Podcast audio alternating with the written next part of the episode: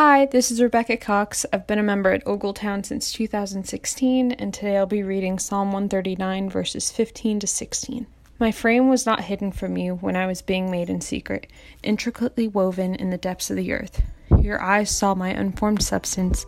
In your book were written every one of them, the days that were formed for me, when as yet there was none of them.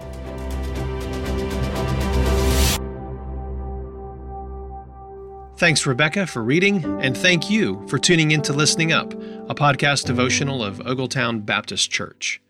This week and last, we're spending time in Psalm 139, and today we're focusing on verses 15 and 16. In 1989, business leader Stephen Covey published what would soon become a runaway best selling book, The Seven Habits of Highly Effective People.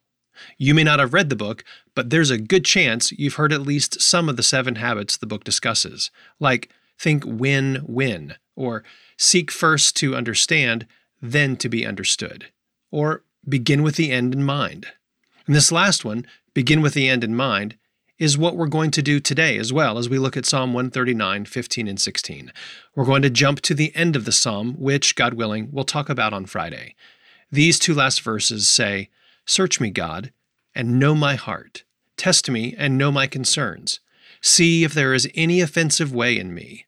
Lead me in the everlasting way. So, David, the author of the psalm, aims at this end goal that God would know him through and through. And as a result, God would know him so well as to help him change and to help him follow in God's ways. I mean, if you're going to help someone, you have to first understand them. This is why no one really relies on fortune cookies for sound advice, or they shouldn't.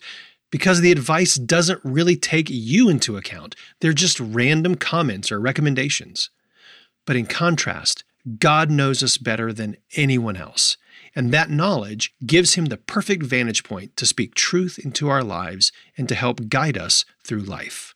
So, these final verses provide us with the end that we need to keep in mind at the beginning. And that's where we're now returning to today's verses, verses 15 and 16. David is writing about how well God knows him. He says, My frame was not hidden from you when I was being made in secret, intricately woven in the depths of the earth. Your eyes saw my unformed substance. In your book were written, every one of them, the days that were formed for me, when as yet there was none of them. God can perfectly know the counsel we need to hear today. He can perfectly know how to guide our lives because He has always perfectly known us. He knew us when we were not even born yet. He didn't just, the verses say, know us then, but He knew the entirety of our lives before we were born as well. So God's knowledge of us also begins with the end in mind. Even when we were in the darkness of the womb, He could see everything about us perfectly. He knew everything about your personality. He knew everything about your life up to this present moment that you're listening to this podcast. And He knew the rest of your life into the future as well. He knew all that up to the end of your journey, all of it from the beginning. And as a result, He's never been in the dark about you. He's never lost track of you, and He never will. And this total awareness also means that there's never anyone better suited to search and know you and point out where you need to change. He's the perfect advisor. As Isaiah says, the wonderful supernatural counselor.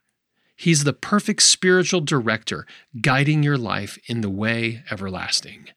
So, will you open your heart to the Lord today and let the one who made you, who knows everything about you, also be the one who guides your life? So, going back to our passage, Psalm 139, verses 15 and 16 say, My frame was not hidden from you when I was being made in secret, intricately woven in the depths of the earth. Your eyes saw my unformed substance. In your book were written, every one of them, the days that were formed for me, when as yet there was none of them. Thank you so much for tuning in to Listening Up.